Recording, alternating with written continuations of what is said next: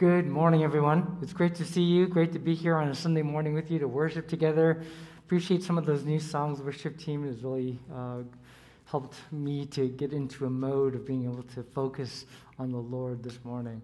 So, hey, as we're starting today, we're continuing this series on spiritual recovery, which we started a few weeks ago. And what is this all about? Well, it's about learning the practices that feed and nourish our souls. When we go through times of stress and strain, we get depleted, we get worn out. And over time, this can be very debilitating. This can be a very difficult place to be spiritually. If we let, let go long enough, we may even fall into that dreaded state of burnout. And burnout is an awful place to be spiritually. It can take years for someone to recover from burnout, if at all. So, we are trying to talk about practices that we can do to get into in life to avoid those tendencies and to practice good recovery. Now, the question is how do we do it? How do we do it well? Well, we know for our objects in life, like our phones, we plug it in at the end of the day. That's how we replenish and recover energy for our phones. If we work out hard, we know we need time to rest, we need good nutrients, we need protein to recover. The question is, what do you do for your soul when you're depleted? When you feel tired? When you're worn out? Do you have an idea of how that functions well? That's what the series is all about. And we're trying to get into the details the particulars of how this all works. Now, to focus very uh, on what Jesus has said, Jesus has made this promise that anyone who is thirsty can come to him and drink, and whoever believes in him, well, rivers of living water will come forth in their souls. This is an amazing promise from Jesus. There's a resource within you and within me that can help overcome the trials and the stress and the strain that we face. So, today we're going to be talking about recentering purpose. And purpose in our lives, recentering the aspects of purpose in our lives, has a very strong way of dealing with stress and fear and anxiety. And we're going to be talking about that throughout the day. So, we're going to start off by taking a closer look at Scripture. We're going to take a moment, we'll take a look at a moment when Jesus is basically pulled in a hundred different directions. We'll take a look at how he dealt with that stress and related to some of our context today. We'll also talk about how Jesus dealt with this by recentering purpose. And we'll talk about some of the ways and practices that we can enter into today in order to mitigate that stress and that strain. So, recentering purpose. Let's dive into Scripture this morning and get right into this story. So, Mark chapter 1 gives us a little glimpse into what Jesus had to deal with when he first entered his public ministry. As he was traveling throughout the ancient Near East, word quickly spread because tons of people were just floored by what he could do. How he's preaching about the kingdom of God, how he was casting out demons, he was healing people who were sick, he was, he was healing people who were injured. And here's a description Mark gives us. As soon as they left the synagogue, they went with James and John to the home of Simon and Andrew. So they is Jesus and the disciples. Simon's mother in law was in bed with a fever, and they immediately told Jesus about her. So he went to her, took her hand, helped her up, and the fever left her, and she began to wait on them. That evening, after sunset, the people brought to Jesus all the sick and demon possessed. The whole town gathered at the door, and Jesus healed many who had various diseases. He also drove out many demons, but he would not let the demons speak because he knew who he was. So, this introductory look at Jesus is amazing. There's this moment as he's going through this town that word begins to spread rapidly. And that evening, while he's in the town, everyone comes out to visit him. The whole town comes to Jesus. Friends tell friends, family members share it with other family members. You know, it's mass texts go out. Jesus is in town. This guy can heal, he can cast out diseases, he can deliver our loved ones from evil presence. This is amazing. But when I read this, I must admit, I have my own sense of stress that follows. Now, it doesn't say that Jesus was overwhelmed by stress at all in this situation. But I imagine myself, if I were a disciple and Jesus was going through this and the whole town showed up at the front door, I would have been overwhelmed. And I think a question comes out to you, question that this text presents. Have you ever been flooded with a world of cares? Have you ever been overwhelmed with responsibilities? I think in these days and these times when we go through so many different things regarding the pandemic, looking at the news, and all the different changes that our lives are forced to adapt to, it can feel very overwhelming. It can feel like too much it can feel very much like the whole town has showed up at your door asking and demanding something. Somebody wants something from you all the time. Back when I first started ministry here in Houston, I was hired on as a youth pastor at a local church, West Houston Chinese Church, not very far from here. And one of the interesting dynamics that happened to me was this huge list of things to do when I first got here. And then within several weeks, as I was learning to get my feet under me is in this new work role, just about every volunteer quit. So, not a very good situation. And it wasn't just because I was on staff, it was the fact that some of these volunteers had been there for a long time, and they thought, well, hey, someone's been hired for the job, we can take a break. Ted's got it. So, that was awful. So, it was me and all the 6th through 12th graders in a youth service on Sunday mornings, and just one volunteer who usually made it, but sometimes she had other things to do too. So there were some really difficult Sundays for me. So a typical Sunday, a couple months into this, would look like this. I would teach Sunday school in the morning. I would go over to the youth service, pick up a guitar, and yes, I did play guitar.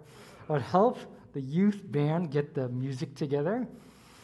We would play, we would lead worship, put down the guitar, pick up my Bible, preach a message to the youth, put down my Bible, pick up the guitar, lead another song, do some announcements, and then I'm often running to uh, do a number of different meetings, trying to recruit the volunteers that I lost, and trying to manage my day. So this was stressful for me.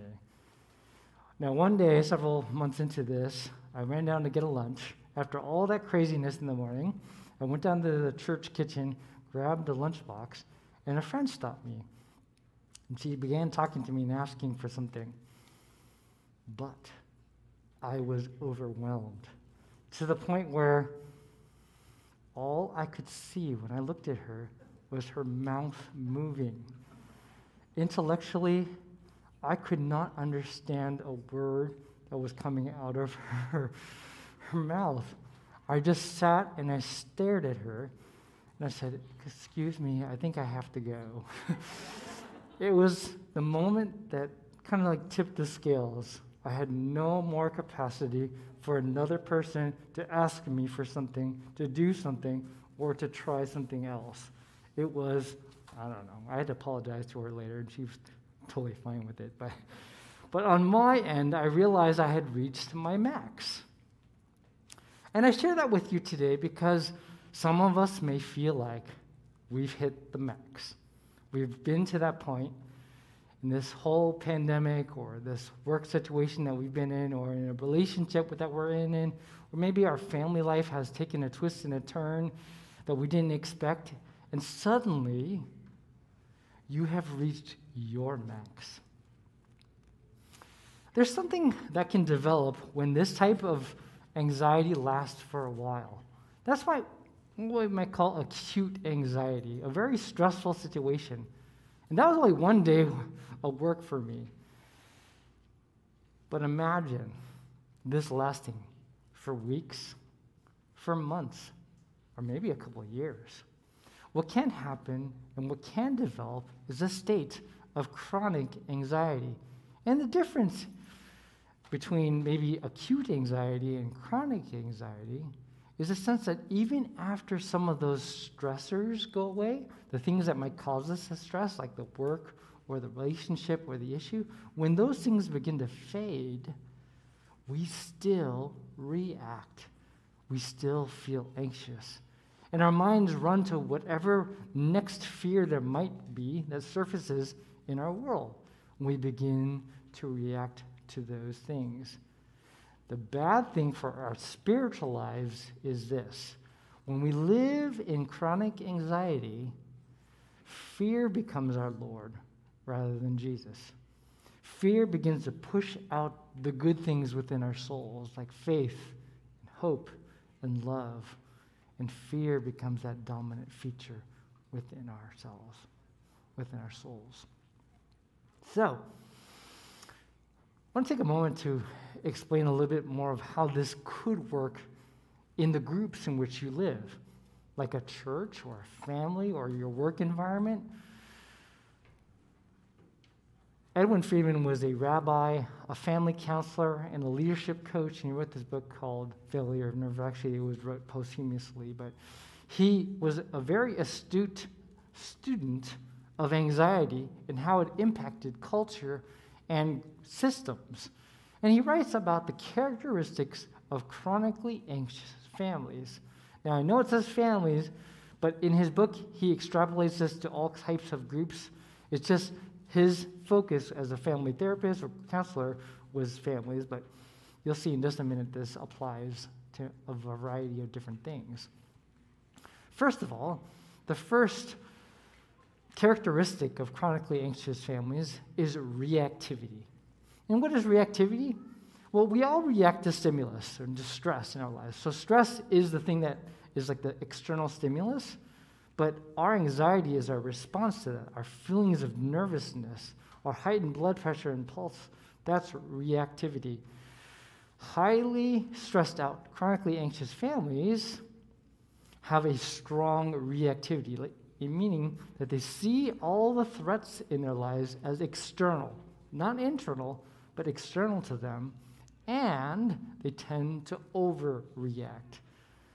Like something that should cause a little bit of pain causes a lot of pain, a lot of conversation, a lot of dialogue, a lot of energy and focus. This is my one quote, and I forgot to put it on the slide, so I'm going to look it up here. So this comes from Friedman's book. He has a little quote here about reactivity.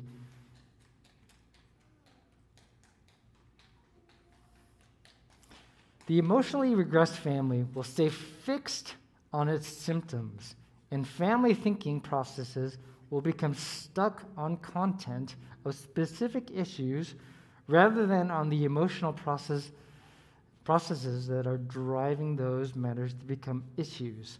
The systemic anxiety thus locks everyone into a pessimistic focus on the pathology within the family, and it becomes almost impossible for such systems to reorient themselves to focus on their inherent strengths. Now, you're going to want to email me later if you like the quote because you're not going to actually catch a lot of that. But the whole thing is that when a family is very reactive, it tends to focus on external problems and it forgets everything else. Okay, next. The herd instinct is the next dynamic that happens. So, families all have a balance of two different forces. One is individuality, and the other is togetherness. Defined and connected at some of the workshops you might have been to here at Access. But togetherness and individuality are both good forces. In the herd instinct, when a family is chronically anxious, the togetherness forces eclipse and take out the individuality forces. And so, if you're not for the family or for the group or for the oneness, then you're being selfish. You're being self centered. You're being prideful. And so, in the herd instinct, what will happen in chronically anxious families is the person with the most anxiety, the person who is most ill tempered, maybe the most dysfunctional, will be the loudest person who gets all the attention while everyone tries to keep the peace and leaves other issues unattended. That's the herd instinct. It tends to go where that one loud person might be screaming out for alarm, and everything else gets ignored. That makes a family devolve into the most anxious problem of the day. Third, I'll go a little quicker blame displacement. So, an anxious family will tend to blame others for their problems. They won't see it as internal to themselves, they won't know how to fix it, but everything has a reason, and that reason is never internal to the family. It's always external. It's always someone else's problem. It's always you, your problem, you're being selfish, you, and there's no internal reflection there. Number four, the quick fix mentality. The quick fix mentality is because anxious families have already been, have reached their max, so to speak. They really don't have a lot of energy to look for true solutions. So, whatever comes quickly their way that will resolve the tension will be the answer for the day. That's how it goes. It's a quick fix mentality. So, a couple weeks ago, I had this terrible toothache. I was struggling with this for about, yeah, about two weeks before I called the dentist.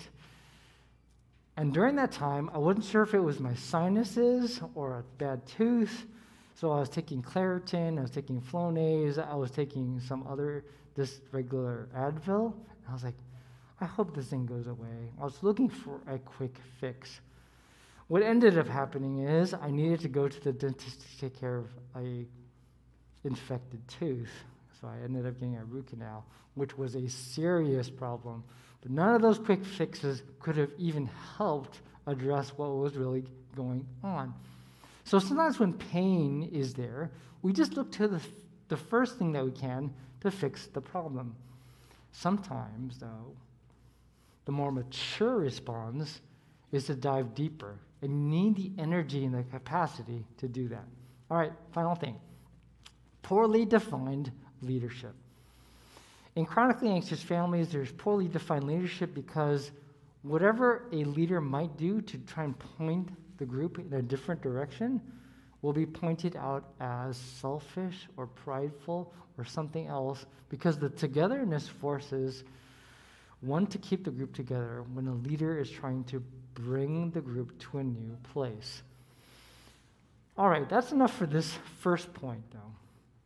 We've talked about Jesus and this crazy moment of stress when the whole town showed up at the front door we can kind of understand some of this, but how do we deal with it? What do we do? Dealing with anxiety by recentering purpose. And this is where Jesus takes us next. Very early in the morning, while it was still dark, Jesus got up.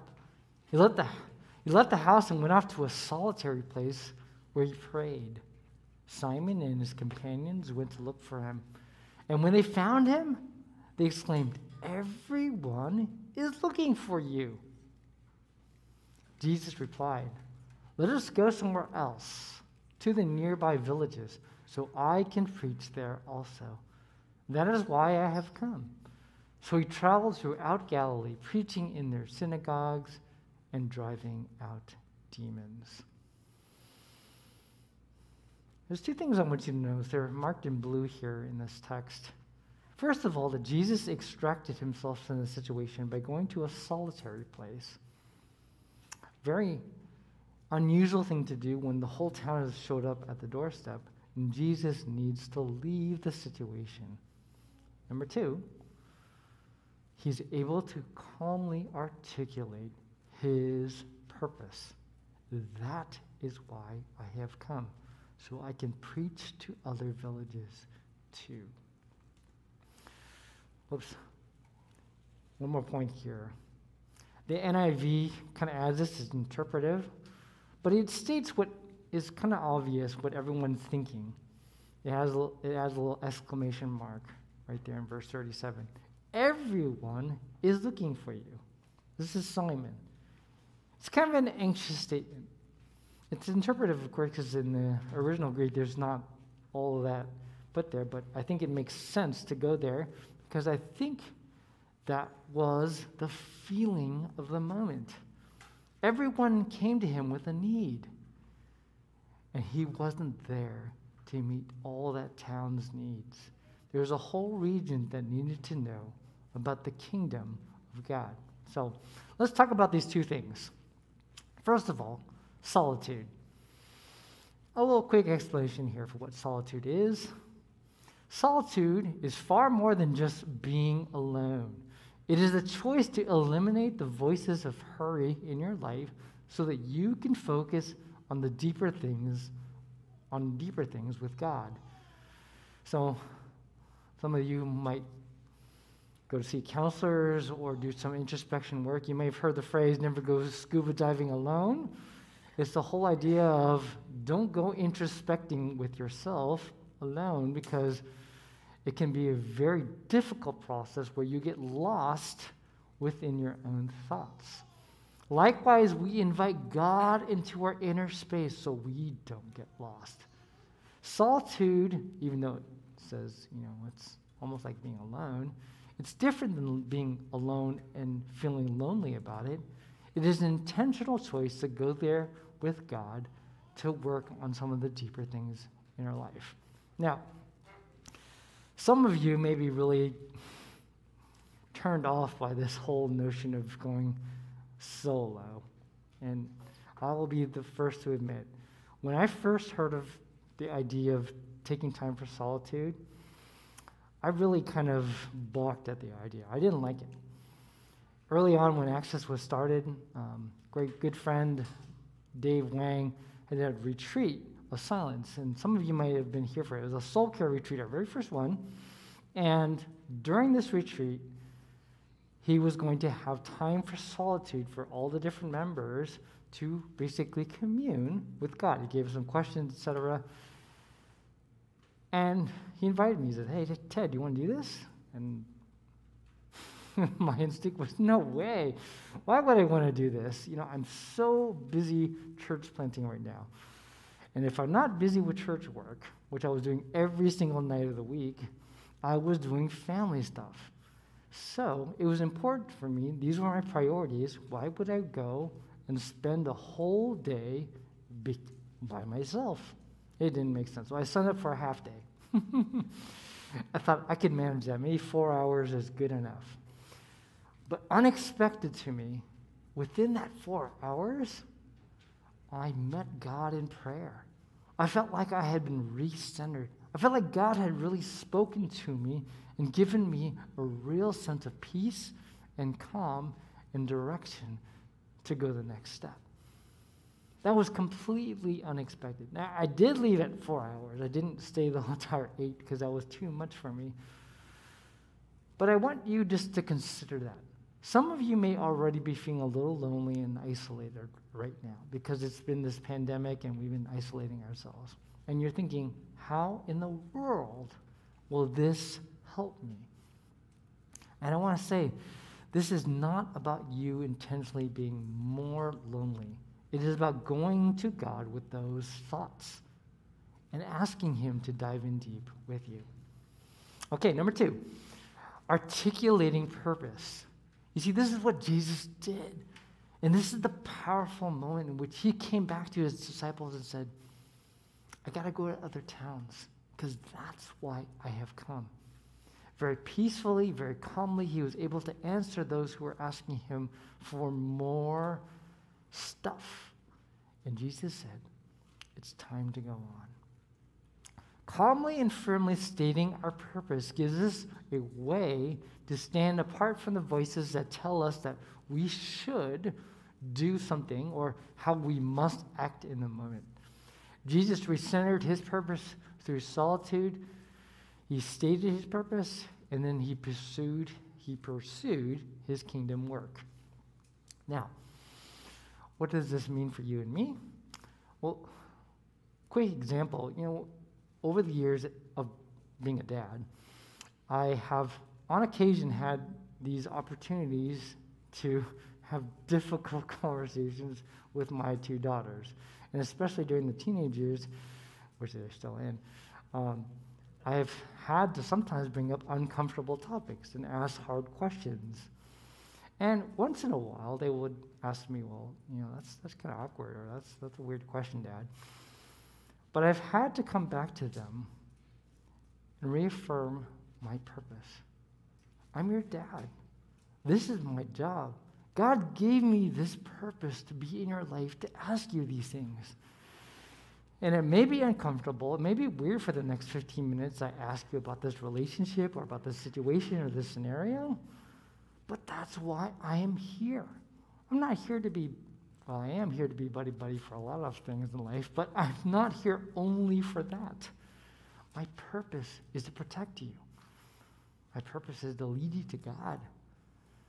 And so these uncomfortable moments have been refocused as I've been able to articulate purpose. I share that with you because you may be facing some of these scenarios in your own life. Whether it might be parenting, might be work, might be some other situation, another relationship that you're in, something else that's going on. But if you can recenter yourself around purpose, the weirdest thing happens. It's like in the midst of the storm and the strain and the stress and anxiety, it gives you some clear marching orders. It gives you a sense of direction. So, the real question is how do we do it? How do we get into this sense of centeredness around purpose? I want to suggest a few things here. We're not going to practice it because recentering purpose is going to take longer than maybe a couple minutes of prayer today, but these are much more practical in nature as we wrap things up. First of all, solitude is important. And I would say start small if you're going to practice solitude. So even a four hour chunk might be pretty undoable in your life right now. But maybe it's 20 minutes once a week. I'm going to make an appointment with God. We're going to sit and we're going to have prayer. We're going to go for these questions. We're going to do this just once a week. And that's all you can do. That's okay. Could be in the morning, could be in the evening. I recommend mornings. That helps for me, but some of you are more evening type people. But it does center your day, so that's why I do like mornings. Find a mode that allows you to think. Uh, one of my early spiritual directors used to say that a lot of spiritual um, literature, spiritual formation literature, was written by introverts. That helps some of us. It is frustrating for others of us. And so he used to say, if you have a better time just walking and praying, go and do that. If you have a better time meeting God by going outdoors, driving somewhere, and bringing your camera, do that. Do what helps you to think and to pray with God. So I suggest walking or sitting.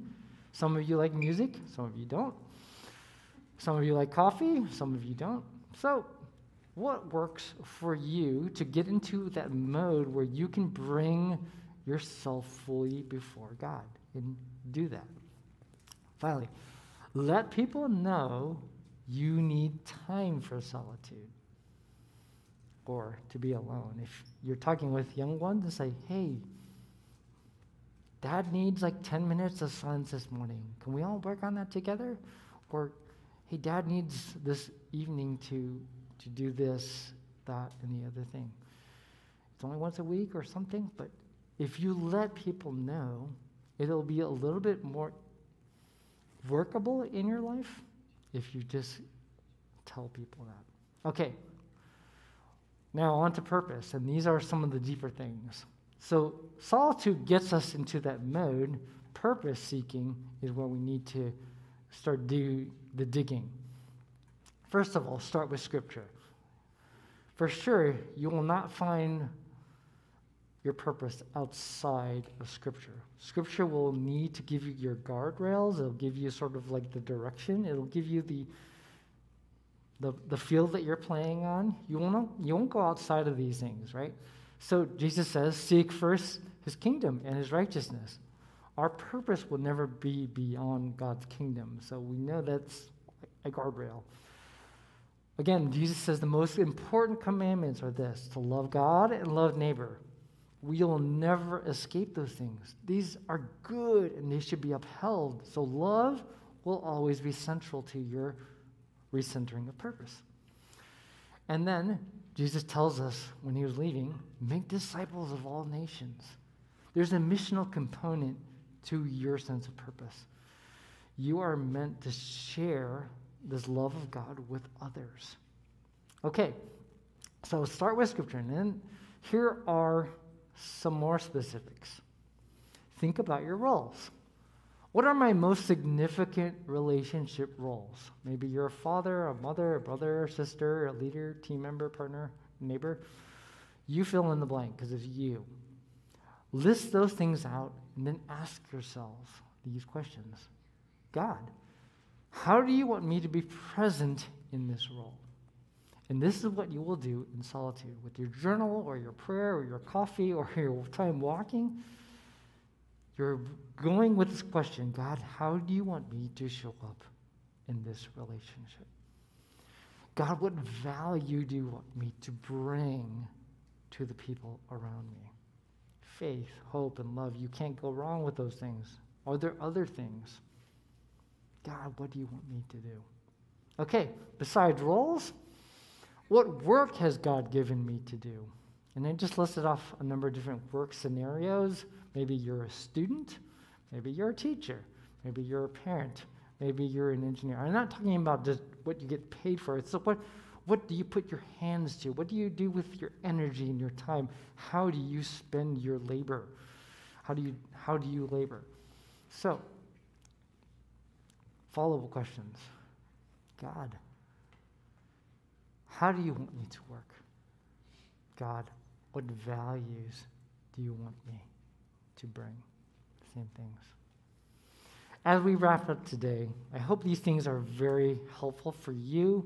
This was probably a little bit more practical than I am sometimes on Sundays. It's very nitty gritty, but I want you to be able to get into the practice. That's the purpose of this whole series.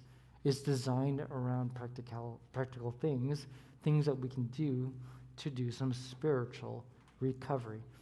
So I'd like it to close in prayer, and then we'll do our sending prayer as well.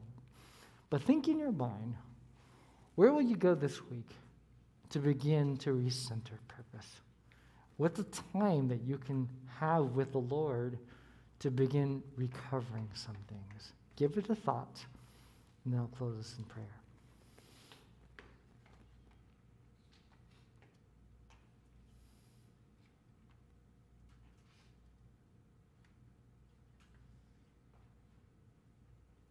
Let's pray.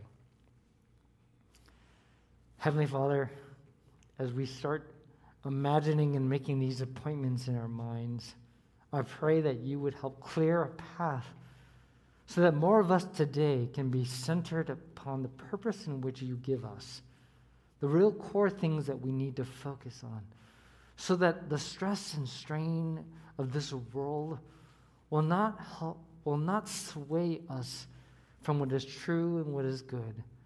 But we can show up in those places as leaders, as people who bring goodness, as people who bring your love.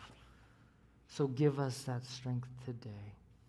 And we go forth from today knowing that you've empowered us, that we don't have to live in fear of the things around us, but we walk in your presence.